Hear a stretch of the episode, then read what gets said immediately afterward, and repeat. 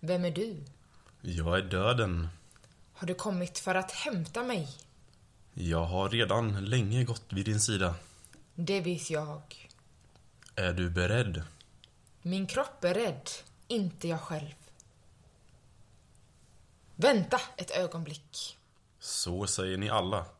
Men jag lämnar inga uppskov.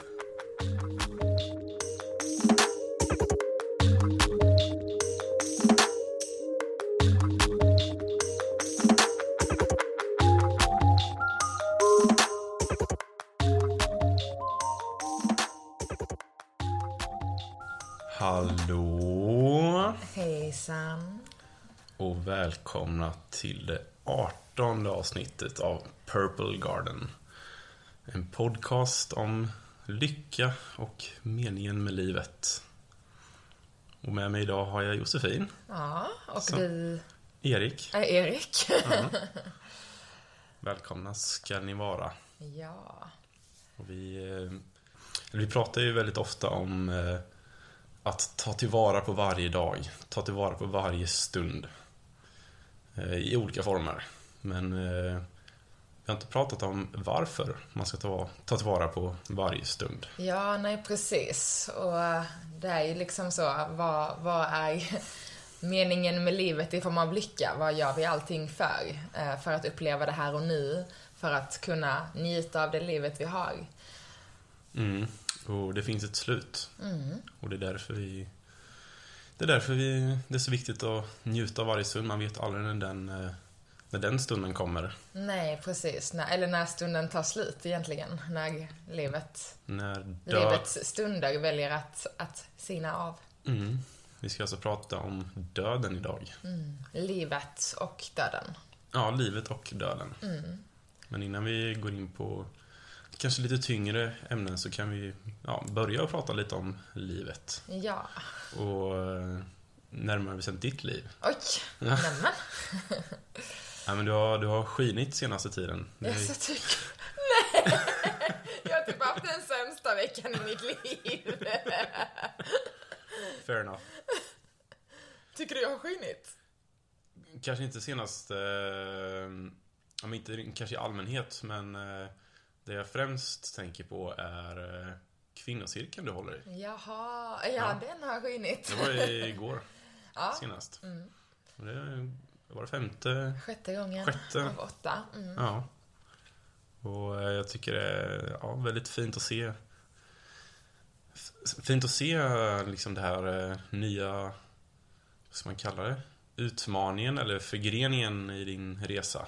Du är ju en yogaguru av Guds nåde. Men nu har du verkligen breddat till ett mer, ännu mer själsligt perspektiv och hjälper andra fellow women. Ja, men kul att höra. Ja, men det får man väl ändå säga, även fast jag har haft en tuff eh, vecka. Det har varit inre vinter och stora livsval. Så har jag också tagit det väldigt lugnt de senaste två veckorna. Jag har haft en så frivillig slash ofrivillig paus i mitt jobb. Eh, vilket har gjort att jag verkligen har kunnat stanna upp. Vilket vi alla behöver göra. Mm. Vilket jag vet att jag är väldigt dålig på. Framförallt dessa tider. eh, Det är inte bara vinter inom dig utan det är vinter utanför fönstret också. Exakt. Men det känns som att jag verkligen har fått stanna upp och funderat på vad, vad, vad, vad mitt liv är, eller vem jag är och vad jag ska göra med det här, med de här stunderna som jag har givits i mitt liv. Ehm, och har väl kommit fram till då men att kvinnocirkeln som jag håller i är verkligen så, men det jag brinner för jättemycket. Eh, och såklart yogan är ju en del av att få hjälpa folk, men här kommer man så ännu närmre, lite djupare på skinnet. Eh, och det är fantastiskt. Jag tror också, även fast det har varit en tung eh, senaste två veckor för mig, så har det också varit ganska liksom viktigt och nödvändigt. Så jag tror att för dig som får höra allt som jag liksom har grundats i och tillåtit mig att landa i, så kan du se situationerna för att jag har tagit mig tiden att reflektera. Annars är jag som, som i alla fall du, men kanske några av er lyssnare också bara, jag bara kör, kör, kör, kör. Ja. Ehm, Ja, så kanske det kanske är pausen av Precis. allt. Det kanske inte är din eh, fysiska kropp som skiner. Men det är nog mer din själ som skiner just nu. Man märker att du gör någonting som du brinner för och att du, det vet vi sedan tidigare, du gillar att hjälpa andra. Mm, ja, Du får, verkligen. ut, du får ut mycket själv av det. Och eh, det gör det ju med råge nu liksom. Ja, det är det, åtta deltagare? Nio. Nio? Mm. Mm, tight liten grupp som eh, svetsas samman och lär sig, eh, eller lär sig, men som du stöttar och guidar. Ja, precis. Guidning är verkligen rätt ord. Så jag tror verkligen på att vi alla har svaren inom oss eh, genom hela livet. Att vi behöver bara stanna upp och lyssna in för att faktiskt höra svaren. Mm. Men hur mår du då? Ja, men jag mår bra skulle jag säga. Ja.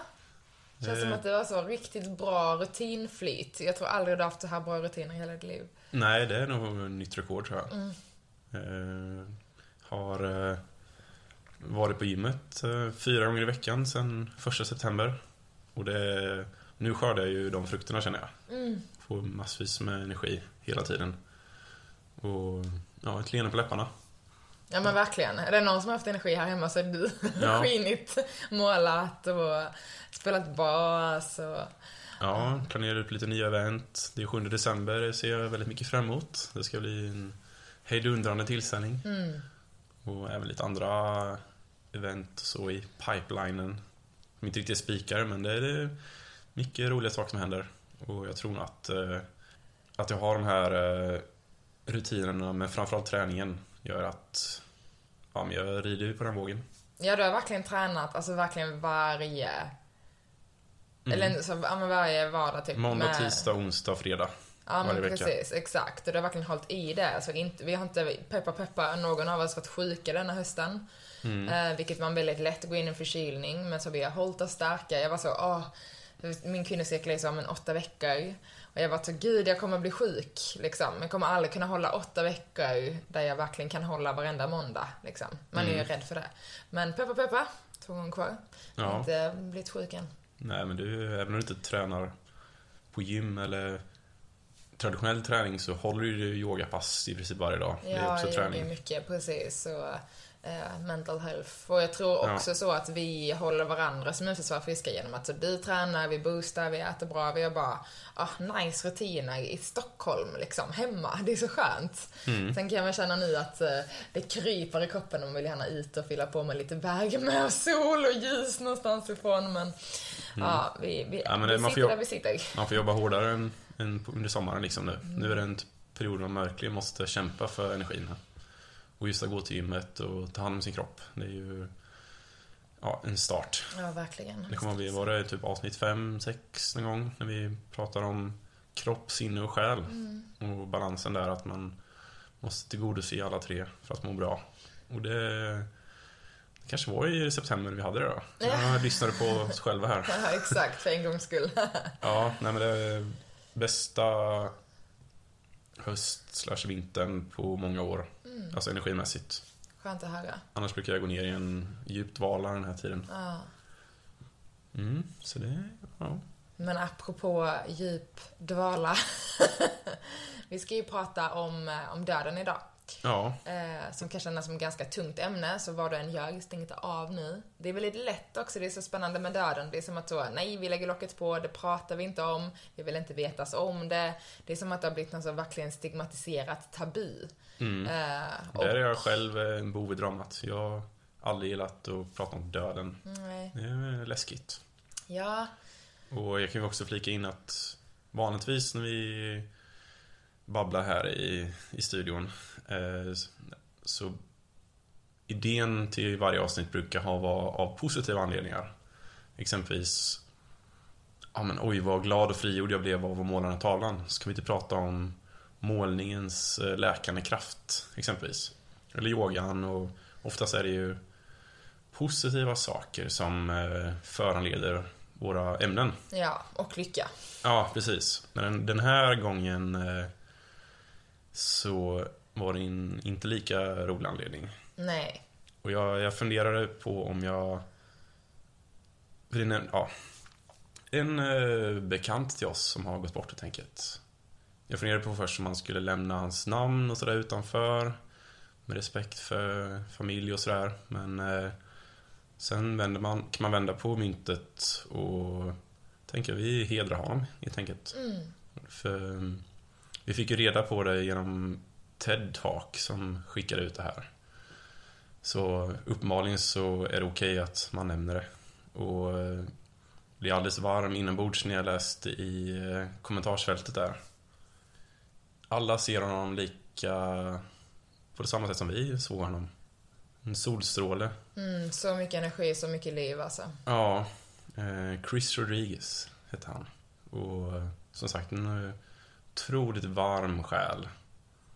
Nu känner inte jag han så himla bra. Jag vet inte faktiskt hur gammal han var, men mellan 25 och 30 någonstans, skulle jag gissa.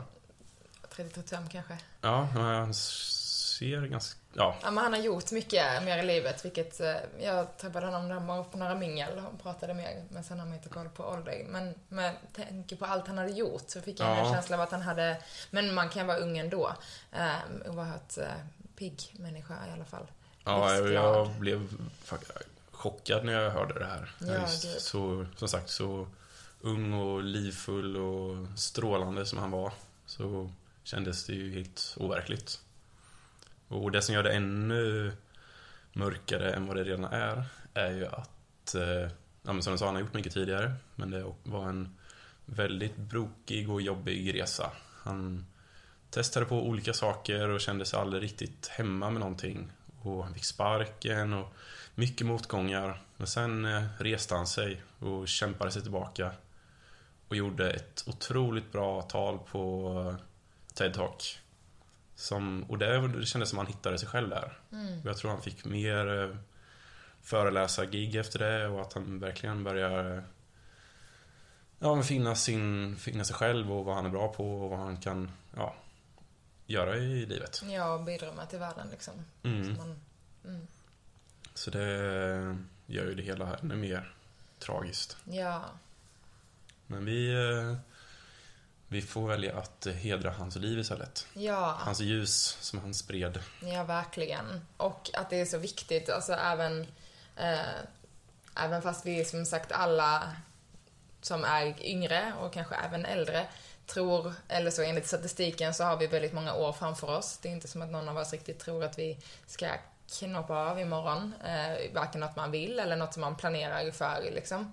Eh, och jag tror det är det som gör att man blir så chockerad i situationen och det är då man börjar inse vad mycket tacksamhet man har till livet och att vi måste, vi får inte glömma det liksom att vi är här, vi är levande, vi har så mycket vi kan njuta av och känna och se och uppleva eh, som vi lätt tar till för givet, vilket också är något som jag ibland såklart tycker att vi bör ta för givet. Vi ska inte gå runt och så, åh gud, tack och lov för den här stunden. Den kanske jag inte har imorgon. Vi kan inte gå runt så hela tiden såklart. Men jag tror också det är viktigt att någonstans förstå att, men jag är här för livets alla stunder. Om jag är massa i dåtid och massa i framtid, då är jag inte här och nu, då lever jag inte det där livet. Som någonstans slutresan och målet, eller vad man ska säga, är att, att dö.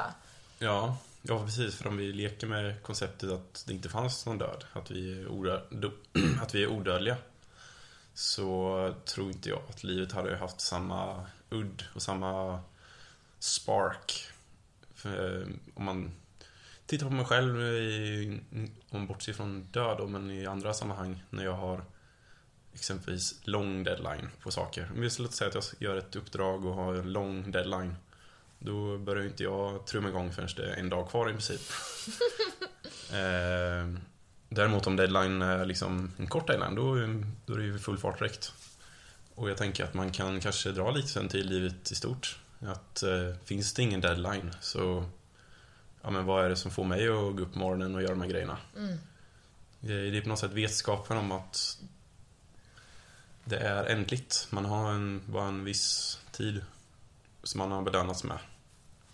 Och att ja, man, ska ta, man ska ta tillvara på den. Ja, och trots att statistiken är med oss att leva eh, upp mot eh, 80 plus år, så vet vi heller aldrig liksom den dagen. Även Nej. fast vi tänker, som sagt, även fast det är ändligt på något sätt, så tänker vi, så vet vi fortfarande inte hur, hur långt det är.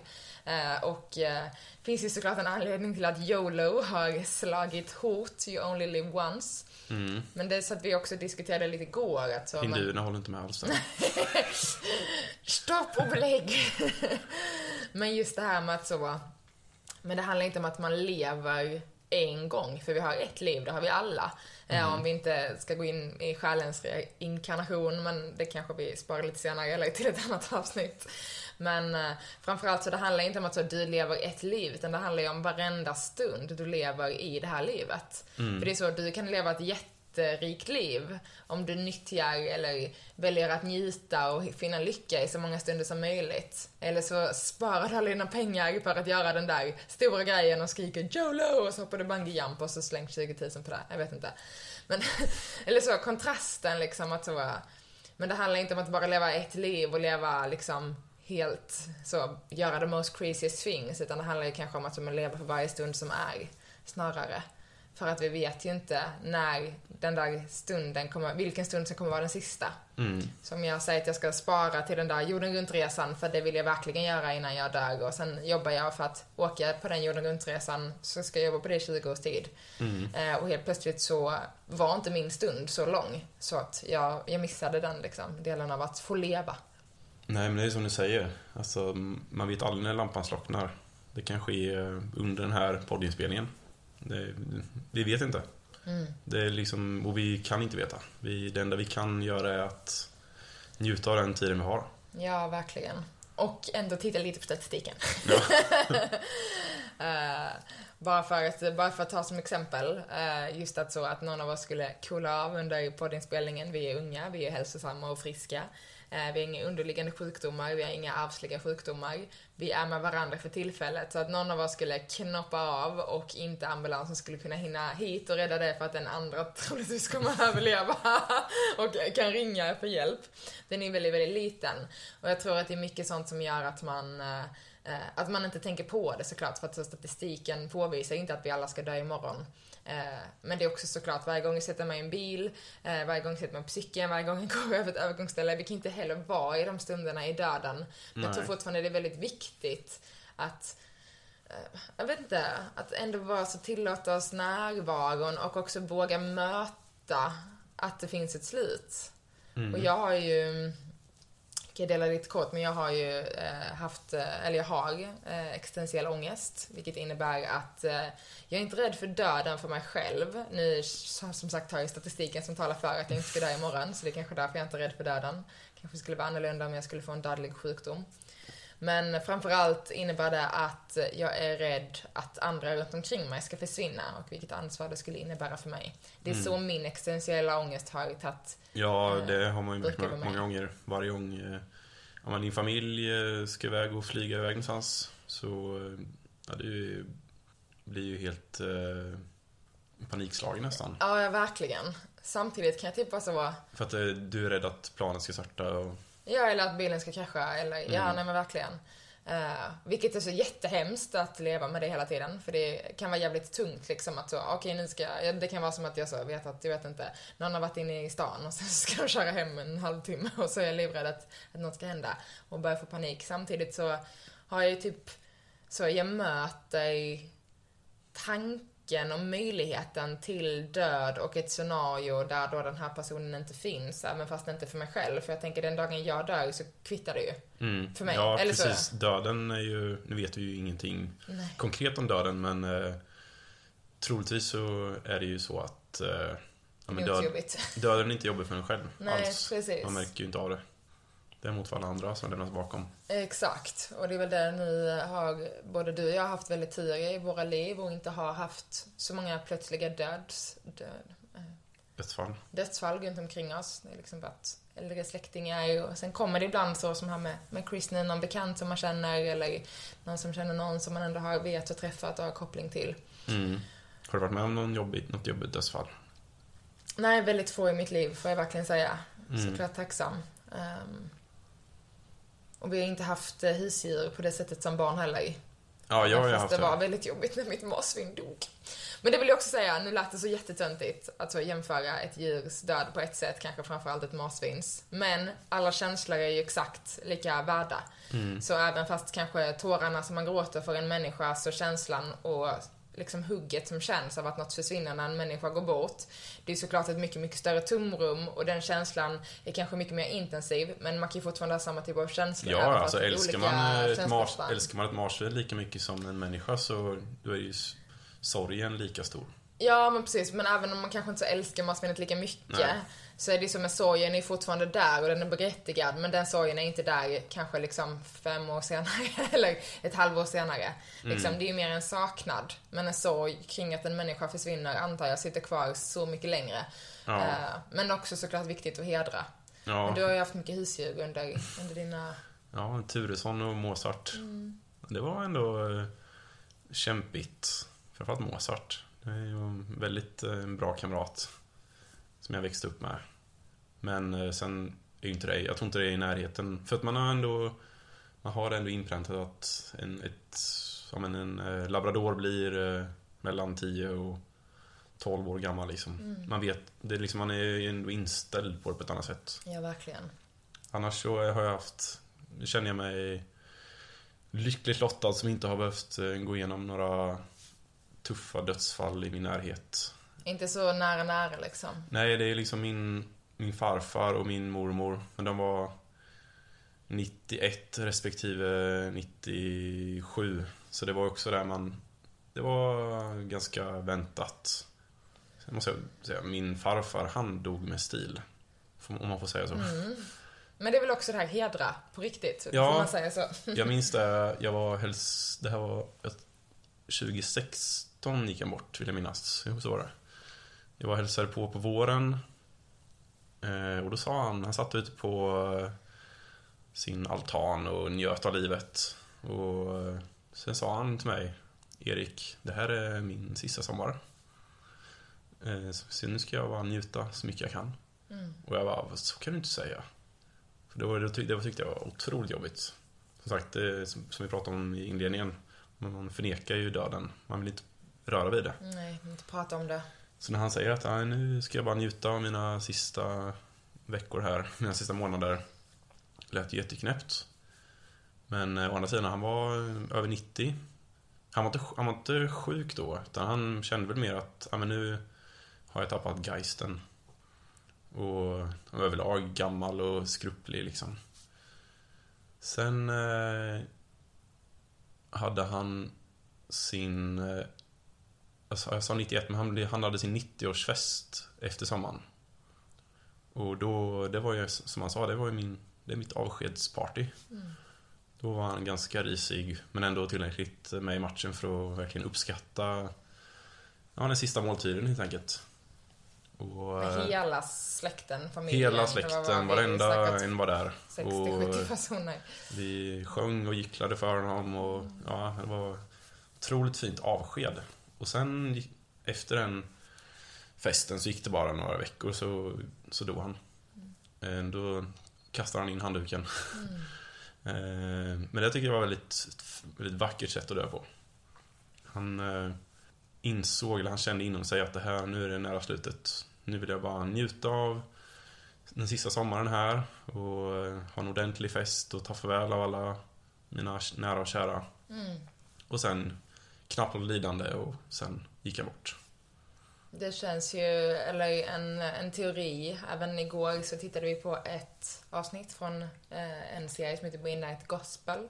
Ja, varmt rekommenderat. Ja, verkligen. Den är helt otrolig på alla sätt och vis. Mindblowing, så djupa diskussioner och samtal och filosofiska bara konstellationer av olika sätt. Eh, och vi valde såklart att titta, titta om ett visst avsnitt igår som handlar om döden.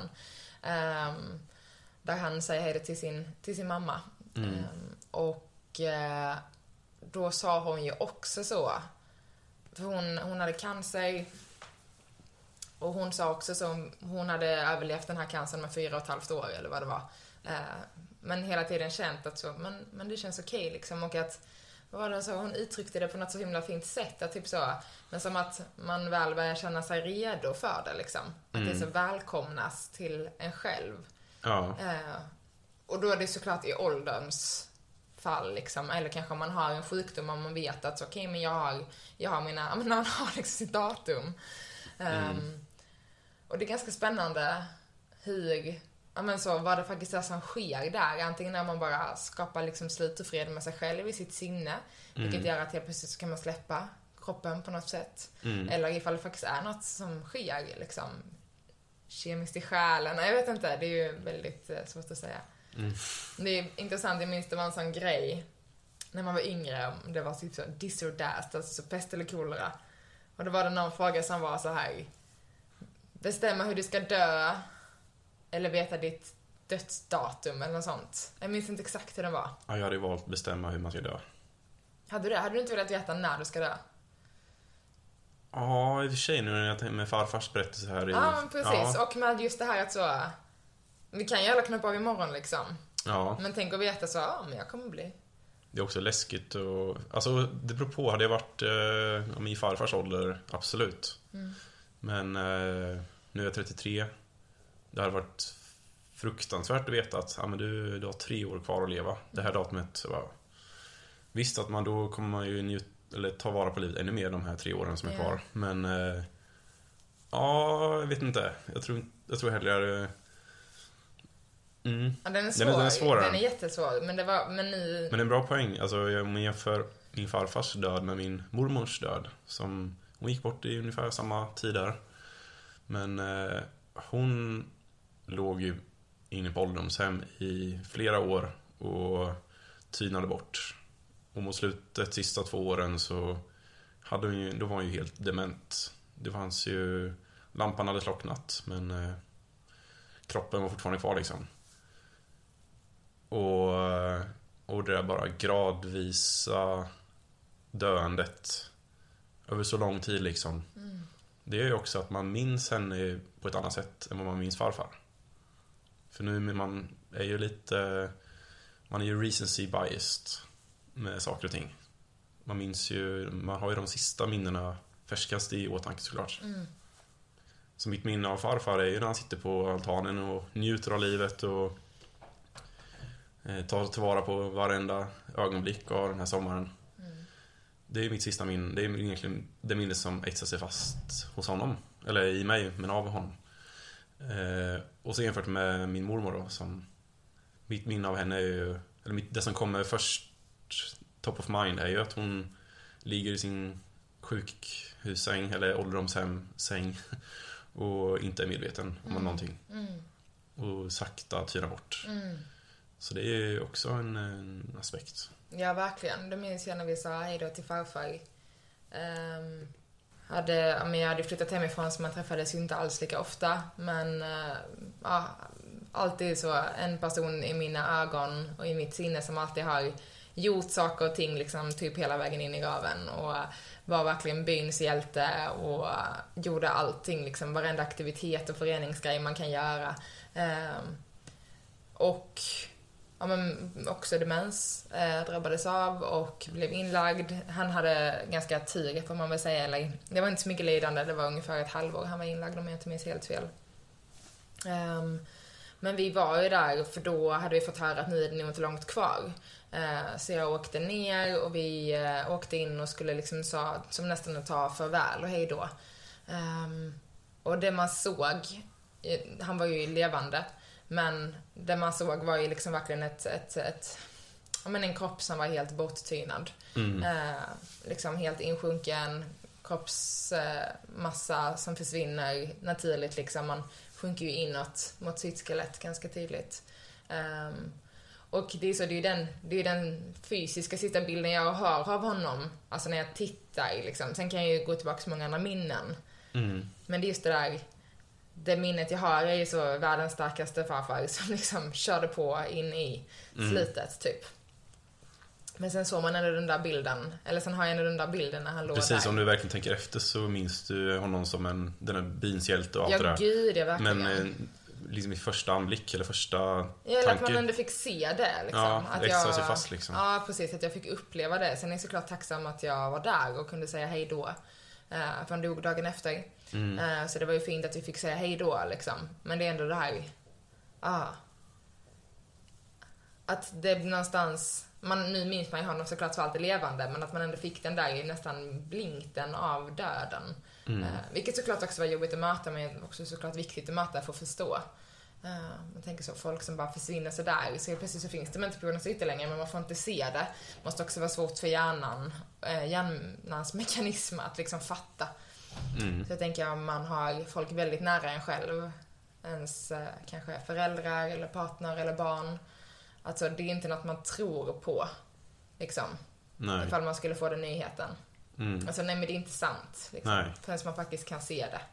Eh, och det kan jag ju då, inte från erfarenhet, men från ett psykiskt erfarenhetsläge. Hur många gånger jag har intalat mig själv att den här personen är försvunnen. Mm.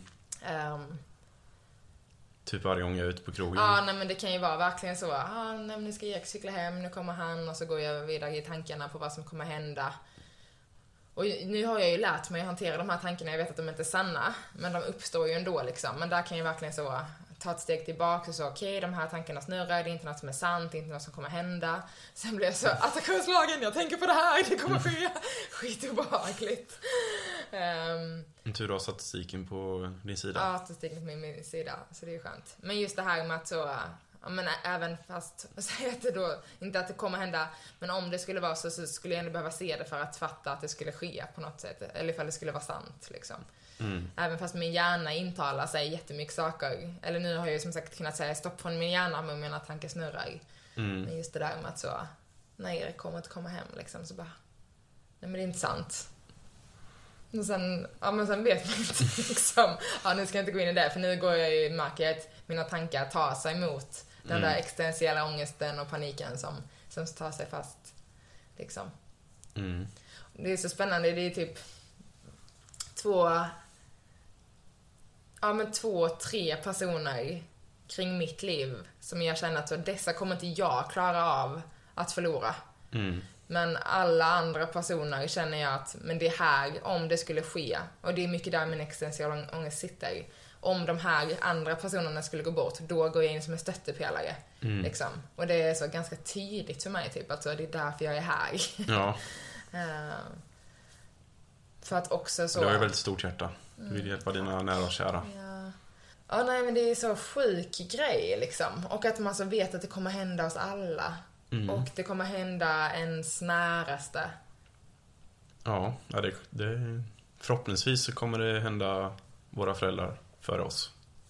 Ja, men precis. Även Det är om det de såklart man önskar för deras skull. Men, I och med att de är 30 år än oss. ja. Men för min egna skull vill jag definitivt inte det. Nej, nej det är, den dagen vill man inte ska komma. Svårt att tro. Och så tänker man så bara, man blir bara äldre och äldre, man accepterar mer och mer i livet. För att det är livets gång, det är det absolut mest naturliga som finns. Ja, men det kommer alltid vara smärta. Ja, Det- gud ja. Och det, är det- kontrasterna Det är någonstans. ett tecken på kärlek. Mm. Det sa Det hon är också. priset, priset för att älska någon. Ja, precis. Och det sa hon också var så fint igår. Men vad är det vi kan göra? Vi kan gråta, vi kan Mm. känna. Och den dagen vi stänger av för att vi inte vill möta de här känslorna, den dagen kommer vi inte uppleva kärlek längre. När det är då vi dör på riktigt. Ja. När vår själ dör. Precis. Och Det- jag det tror, kan man nästan säga är värre än att kroppen dör. ja gud att inte våga älska eller älskas liksom. Mm. Vad är livet någonstans- värt att leva då? Ja, nej men precis, verkligen. Ehm, och våga, våga möta liksom, den kärleken som kan komma med den smärtan som också kan komma. Mhm. Ska vi eh, ta en liten eh, paus Det kan vi göra.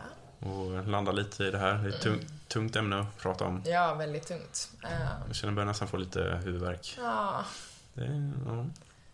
Eh, Men vi gör som vi brukar. Ta en Seven Camels-låt. Den här gången tänkte jag faktiskt att jag skulle kunna bjuda lite på mig själv. Jag har nämligen gjort eh, två låtar som är kopplade till döden. Där jag sjunger. eh, och de är inte släppta. Och det finns ju en anledning till det. För att jag är inte så... Eh, inte superstolt över min sångröst. Och det är överlag inte helt klara låtar. Men jag tänker någon av de två skulle man kunna bjuda på en liten snutt av. Jag tänker du kan få välja. mm. Det är antingen eh, jag tror jag vet vilken jag vill välja. en lite gladare som är eh, som heter Enjoy every moment of life. Eh, och där andemeningen är lite för att du kan bli påkörd av en buss när som helst. Njuta livet. Eh, Den andra låten eh, gjorde jag nog i terapeutiskt syfte. Mm, det är den jag tänker att jag vill lyssna på.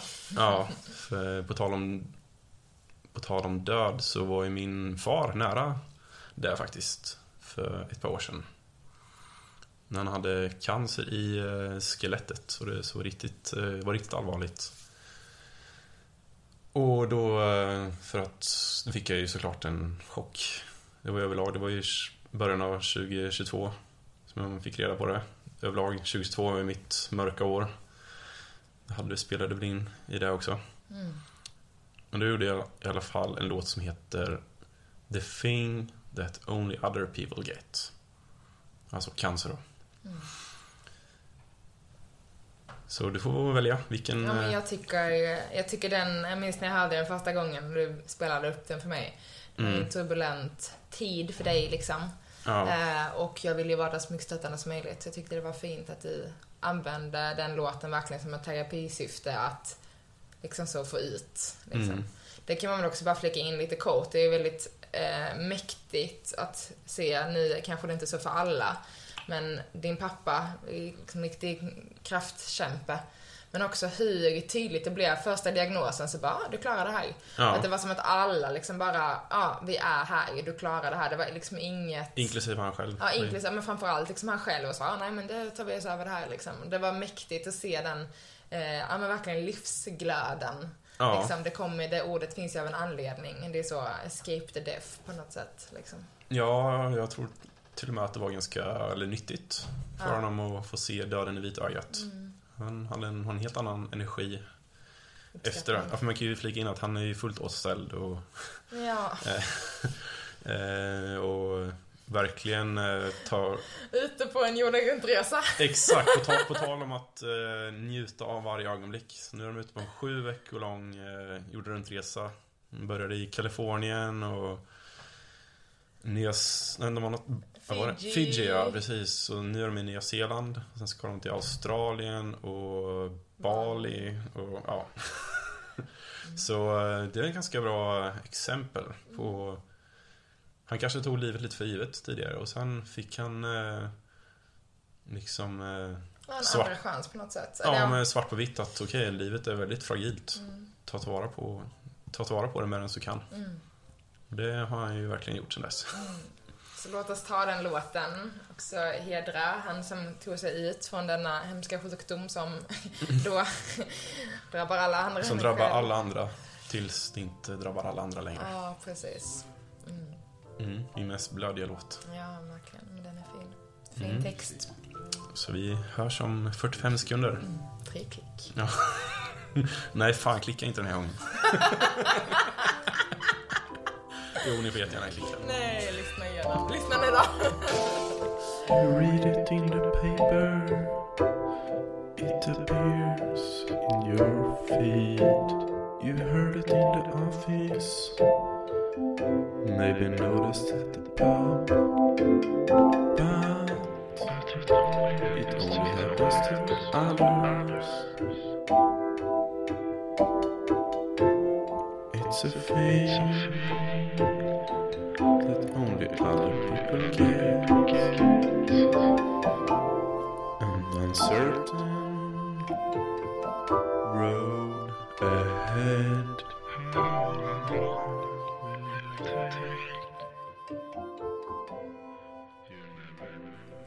Alright. Välkomna tillbaka. Hoppas eh, ni hade en eh, trevlig ljudupplevelse med min eh, kråksång till röst. Mm. Ska vi ta ett citat, Erik? Ja, jag tänker att vi kanske ska lämna våra egna erfarenheter av döden. Och Som man ändå får tillägga är ganska få och Som är små, väldigt få. liksom. Ja, väldigt gud, pyttiga ja. i sammanhanget för vad troligtvis 90% av alla andra i Sverige har upplevt. ja, ska vi nej, verkligen vara ödmjuka med att vi har, har haft tur på det sättet. Liksom. verkligen. Vi, vi håller tummarna att det fortsätter så. Ja, precis. Men låt oss gå in på det mer filosofiska och linguistiska kring döden. Vad har du, vad har du rotat fram? Eh, lingvistiken eh, hoppar vi över den här gången. Ja. Ja, döden är ganska, ganska självförklarande. Men jag har eh, skannat eh, internetet lite. Mhm. Efter kloka ord. Mm. Och vi börjar med eh, han som grundade USA. Oj. Eller en av grundarna. Ja. Benjamin Franklin. Tadam. Vissa människor dör vid 25, men begravs inte förrän 75. Oj, vad menar han med det? Ja, men att man slutar leva med, Ah. när man är 25. Att man... Eh, Oj, vad sorgligt. Mm. tyvärr är det väl ganska... Ja, inte...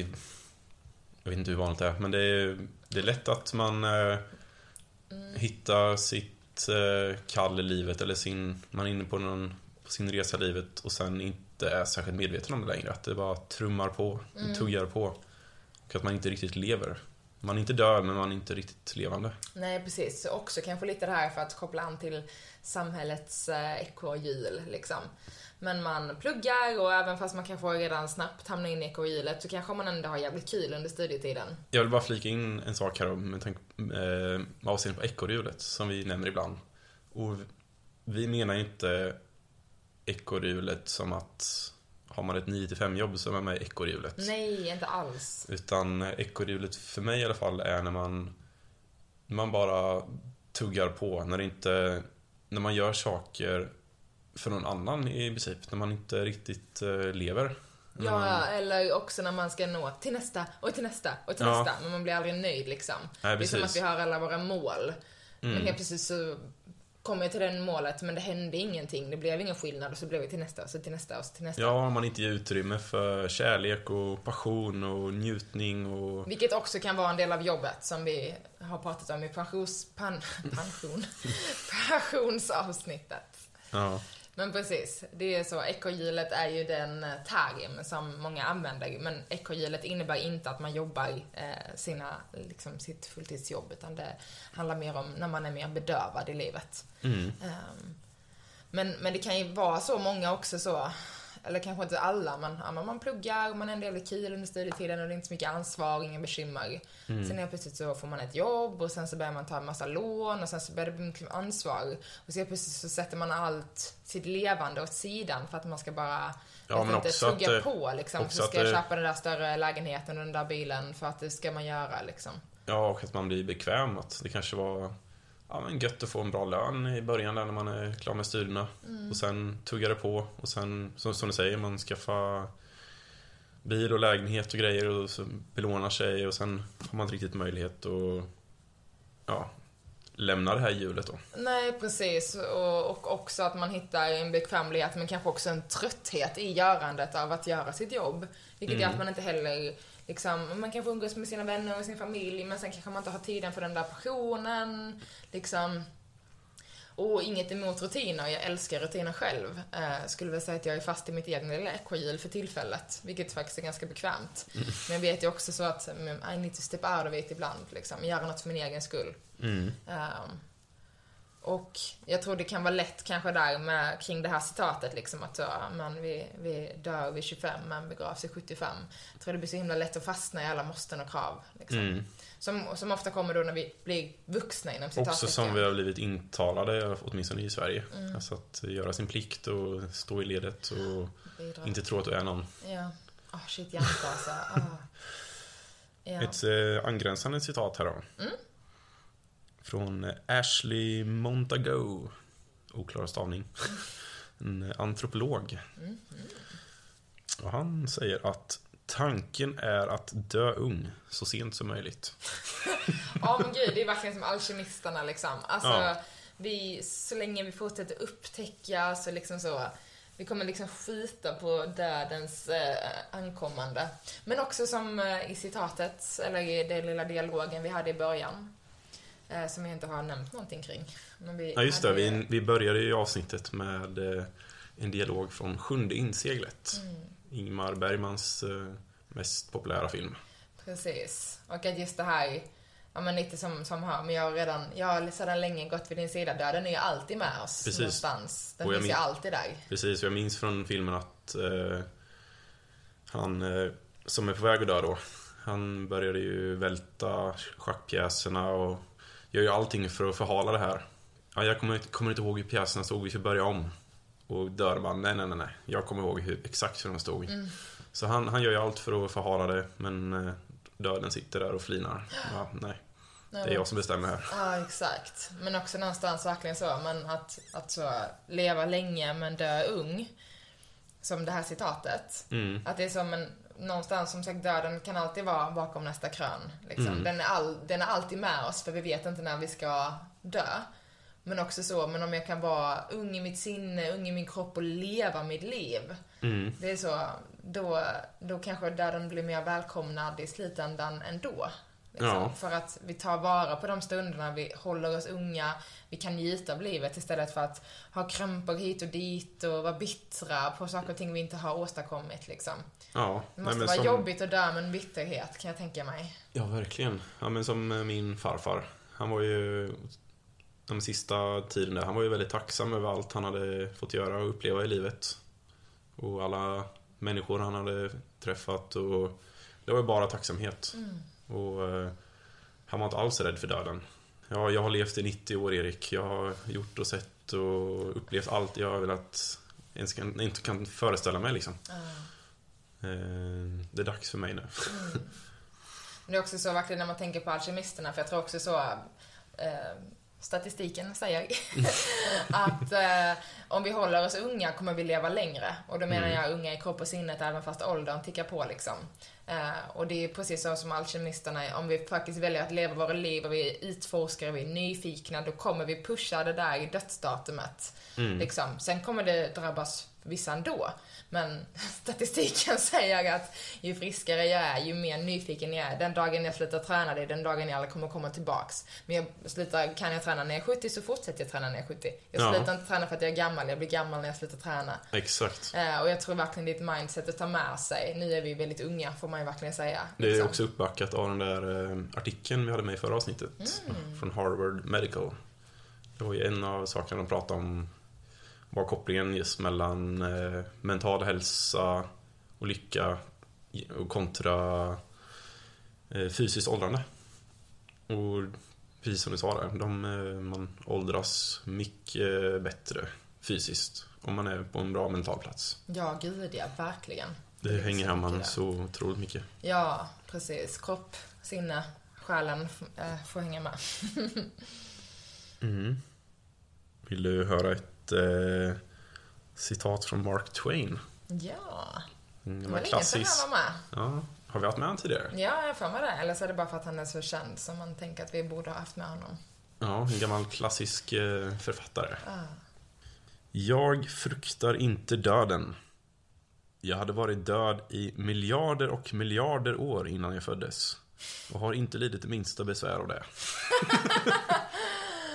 För det är verkligen så. Vi, vi flyger omkring i ett vakuum i, från, ja, från Big Bang då, om vi tror att det var starten. Ja. Vi har ju vi har inte funnits till tidigare. Vi, sen fick vi den här golden ticket att, ja, låt säga 100 år av upplevelser. Njutning. Ja, och det är ju verkligen eh, få förunnat. Med tanke på hur många som inte blev till. Mm. Alla, alla spermier som eh, inte nådde, nådde i land. Mm. Man är ju otroligt lyckligt lottad att få den här möjligheten att leva. Ja. Och att själen får leva liksom. I den Mm. här kroppen som man har blivit tilldelad. Som man skapar själv dessutom. Jag tycker ändå det är, nu måste jag gå in på mitt spirituella, filosofiska Ja. trudelutt. Och som jag har nämnt många gånger tidigare i podden, men jag tror väldigt mycket på det här. Så själen inkarneras, eh, den jobbar liksom om och om igen. Men den kommer inte ihåg att den har levt innan liksom. Det Nej. kanske ligger något karmiskt långt djupt ner. Eh, beroende på kanske hur medial och öppen man är mot, eh, om man då vill säga andra dimensioner som den här själen då troligtvis kommer ifrån. Ehm, desto mer kanske man kan känna in sitt gamla liv och jobba med de liksom, ehm, karmiska traumorna som man har med sig, bagaget liksom. Mm. Men återigen, har man kommit tillbaks ner med ett helt blank sheet, liksom. Nu kommer inte vi ihåg den, vi har ju också varit nyfödda bebisar, liksom. Och eh, det är som att så... Ja men att allt, allt hör ju samman så himla mycket liksom. Ett liv är ju så himla mycket. En själsresa är så himla många olika steg. Mm. Om man nu vill tro på det. Ja. Men vad är det innan och vad är det efter? Det är ganska spännande om man tittar på var själen kommer ifrån, så kommer den från ljus. Mm. Alltså det är bara ljus, liksom. Eh, det är bara, det finns liksom, det, fin- det är bara ljus. Eh, Och anledningen till att man då inkarneras, sägs det, är för att uppleva, att leva, att känna kroppen, att känna njutning, att känna smärta. Och att det är det som så många av de här ljussjälarna står på kö för, för de vill bara ner här och få leva det här mänskliga jordelivet. Mm. Och sen är det så många av oss som är här, sen såklart vi fattar ju inte det här, vi fattar inte att det är därför vi, att vi har fått en lycklig lott att få komma ner liksom, vi fattar ju inte det. Då, även om man kanske inte ens tror på det här liksom, eller om det känns, så är det Nej, oavsett så. om man eh, tror på, på eviga själar eller dylikt så är det ju fortfarande en stor blessing att få uppleva det här. Ja, verkligen. Och det är så, då blir man så, shit vad hände, vad hände efter döden, vad hände innan döden? Ah. Men lite som han säger liksom att så, jag var död så länge jag kan minnas liksom. Eh, vi kommer dö, vi kommer dö igen, vi kanske kommer födas igen. Vi kommer uppleva någon annan typ av, jag vet inte. Ja, nej, det är spännande. Tänk, man tänker så okej, men när jag dör, ja men verkligen så, vad händer efter döden? Tänker så, okej, då kommer jag Det går inte bli den här ljusvarelsen, men sen blir den ljusvarelsen kanske en ny bebis om 100, 200, 500, 10 000 år. Mm. Om jag har turen att inkarneras på jorden eller någon annan, liksom, något annat universum. Mm. Men då kommer inte jag komma ihåg att jag sitter här nu. Nej. Så det är så, då är ju ändå döden och mitt liv väldigt ändligt på det sättet. Även fast min själ kanske kan leva vidare. Ja, nej, det är spännande. Men, ehm, Ja, vår vän eh, Carl Jung har, han har filosoferat i samma tankebanor som du. jag är så klok. Ja. Är vår tredje, tredje poddmedlem nästan. Ja. Som så ofta han har varit med. Han sitter här. Ja. Nej, men han, han sa...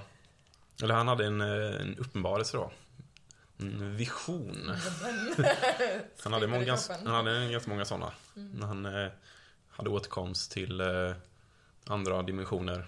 Enligt han själv då. Det är ju, vet jag inte om det går att bevisa. Men eh, hur som helst, efter, efter en av de här eh, visionerna då, så sa han att eh, det som händer efter döden är så obeskrivligt storslaget att vår fantasi och våra känslor inte räcker för att ens bilda en ungefärlig uppfattning om detta. Det är det här ljuset det. Ja, Lyckan, för precis. För också så, men det finns ju, alltså det, det liksom troligtvis, eller så enligt den här, vad ska man säga, filosofin, tankesättet, det finns inga, det finns ingen smärta, det finns inga bekymmer, det finns ingen negativitet, det finns inget mörker, det finns bara ljus. bara ljus. Och ja, enligt Carl Jung kanske det finns något annat. Och det är också så, men vad händer? För det är också så något jag verkligen ville, jag ville nästan säga det ganska tidigt i vårt samtal. När vi pratade om, om döden och livet och att det är jobbigt att möta det. Men det är också så att vi måste möta kontrasterna. Mm. Och det är samma sak, livet och döden är de två största kontrasterna som Ja. vi har i vårt liv. Utan mörker inget ljus, utan död inget liv. Precis. Så någonstans också så våga landa i det, även fast det såklart är jobbigt. Men det är så, det är den största delen av livet. Eh, och såklart hade det väl kanske varit, nu vill man inte närma sig döden heller förrän det verkligen är dags kanske, men om man får den där kontrasten till att så shit, nu var det nära. Mm. Gud vilken, vilken comeback man kan göra liksom. Ja, de har ju hört från folk som har haft nära döden upplevelser. Ja, men exempelvis när de kört av vägen eller under, på operationsbordet, eh, ja, i olika sammanhang. Att de på något sätt eh, ser vad som händer i efterlivet. Sen är det ju, jag tror ju att det är ens egna undermedvetna som har eh, fantiserat fram det här helt enkelt. Alltså man, baserat på alla upplevelser och tankar man har haft under sitt liv. Kanske rädsla för döden, eller vad man, vad man tror, man kanske... Fast de som har varit kliniskt dödade. Ja, det undervetna jobbar fortfarande. Okej. Ja. Ja. Nej men jag... jag, jag, jag, jag, Ja, nej, nej, men jag tycker det bara det är spännande det här- det här är bara- det här bara Vi en har inga svar. Det är bara en teori, men jag tror att man, man kanske tror att man har sett vad som händer efter livet. Men att det egentligen är en version som har återskapats av ens egna undervetna. Om man själv tror att det kommer se ut. Eller så bara skickar kroppen ut så sjukt mycket så psykedeliska, alltså DMT-molekyler och lyckohormoner och kroppen bara trippar sönder. En acid trip. Man vet inte. Men eh, det finns faktiskt en väldigt spännande dokumentärserie på Netflix som jag har glömt namnet på. Men den handlar i alla fall om många som har haft en nära döden-upplevelse och eh, kommit tillbaks och delar med sig av sina historier. Eh, första avsnittet av den här serien, eh, väldigt bra. De andra börjar bli väldigt flummiga och de går in på eh, menar, att hitta andar och sitta i så seans liksom och fånga det på film. Mm. Um, men första avsnittet är väldigt bra. men då är det verkligen så, folk som har varit kliniskt döda och som berättar om sin upplevelse och, eh, och också att de har varit i det här mellanrummet och att det är så svårt att komma tillbaks liksom. Mm. Uh, sin upplevelse. Är, oh, den heter någonting oändligheten. Jag minns inte riktigt. Det är en blå, det är ett blått omslag. Ja. ja, kan rekommendera första avsnittet. Mm. Okej, men från, eh, från ett spirituellt perspektiv till ett mer vetenskapligt så eh, forskas det ju hejvilt numera eh, för evigt liv. Mm. Vilket eh, skulle innebära ja, men en kontrast till det vi pratade om tidigare, att livet har ett slut, därför njuter vi så mycket vi kan. Jag tror jag började läsa om det här i Homo Deus, alltså uppföljaren till Sapiens. Där, ja, Homo Deus är väl lite mer framtiden för människan. Vart är vi på väg? Och där, eh, nu kommer jag minns inte vad författaren heter, men han eh, beskriver ju det att, Josef. ja, mm, ja, Ah, förlåt. någonting. Och han beskriver just det att eh, människans nästa stora projekt, alltså 2000-talet då, eller ja, det här millenniet, är att utforska evigt liv. Hur, hur kan man bli odödlig? Eller inte odödlig, det är ju, de använder begreppet amortal, inte immortal. För du kan ju fortfarande bli påkörd av en buss och dö. Eh, men att du hur man kan bevara sina organ och sin hjärna och ja, allting. Så att, och i princip byta ut saker som är trasiga då. eh, och det här vet jag att Karolinska har börjat forska i. Och, hon eh, Mona, vad heter Ja, hon? ja. Esmaid. S, ja, Esma. dåligt, dåliga på namn idag. Men eh, så det är ju verkligen eh, på gång. Överlag i den boken så sa de två saker som är nästa kapitel i mänskligheten. Det ena är eh, odödlighet då, och det andra är lycka. Nämen. Mhm. Människans jakt på lycka. Mm. Att det kommer ta fart det här millenniet. Vi är pionjärer. Ja, precis. Dra några små strån till stacken här. Ni vet var det började. Men i alla fall väldigt intressant just det där med odödligheten.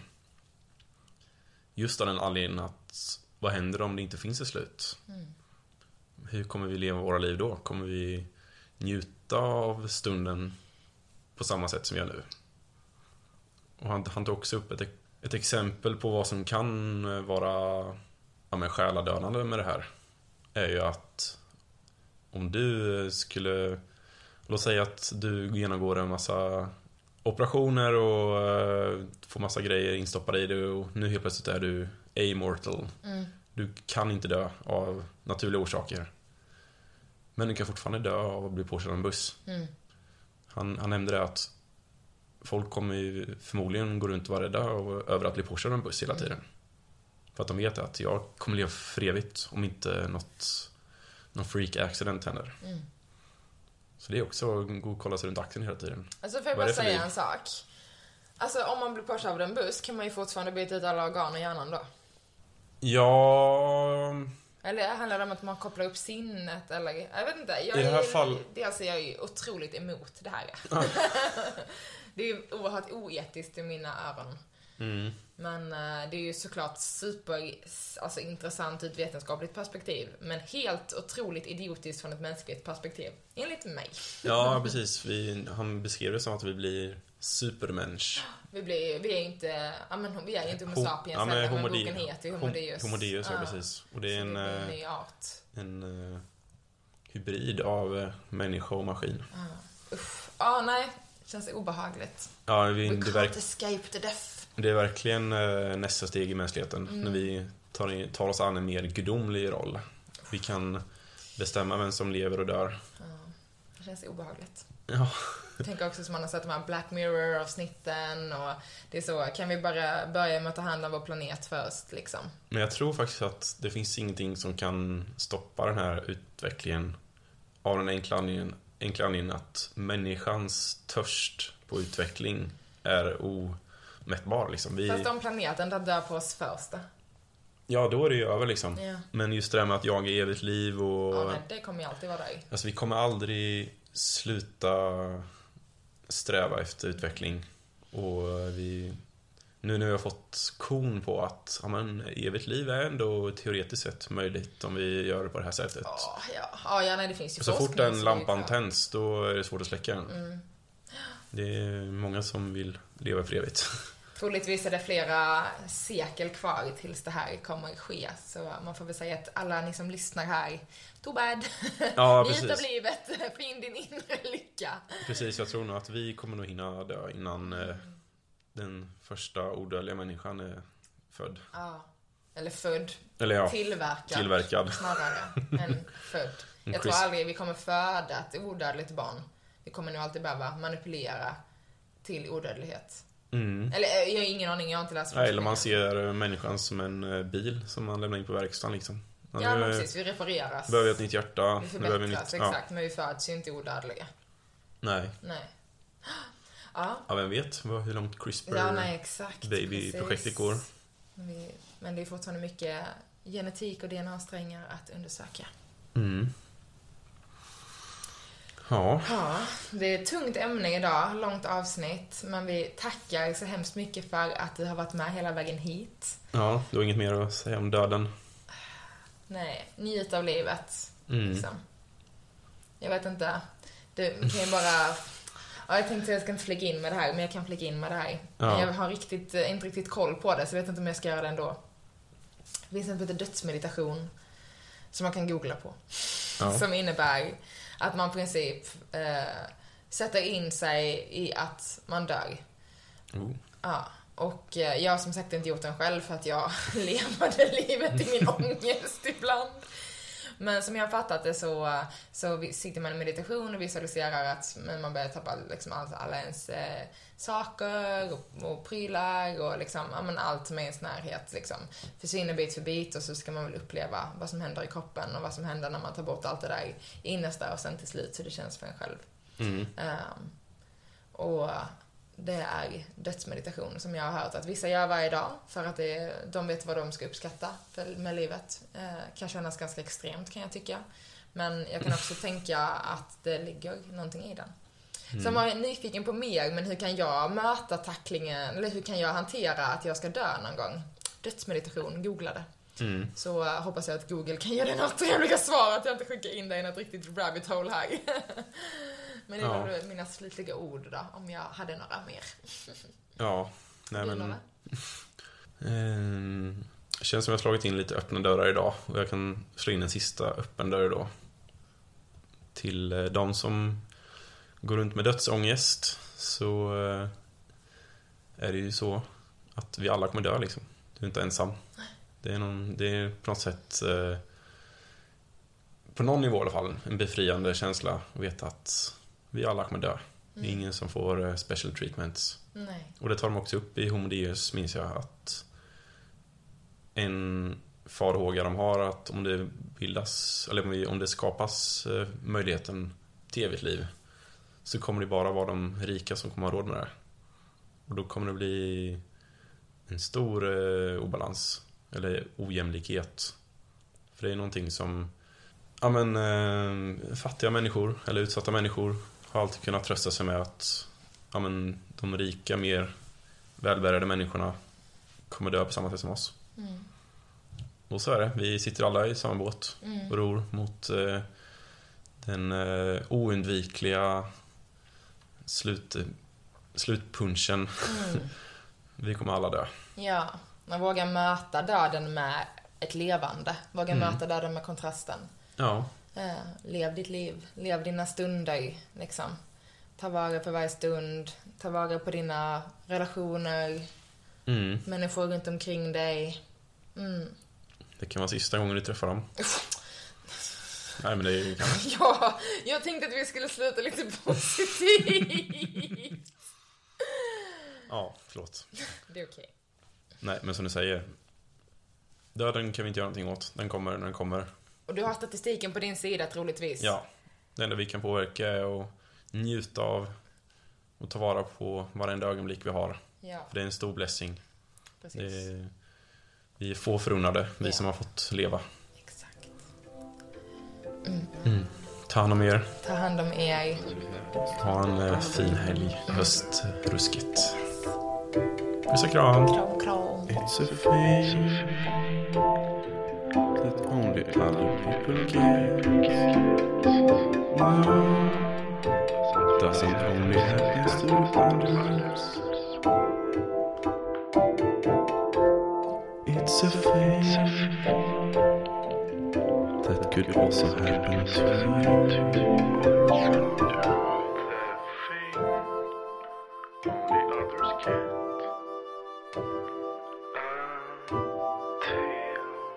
it no longer only does.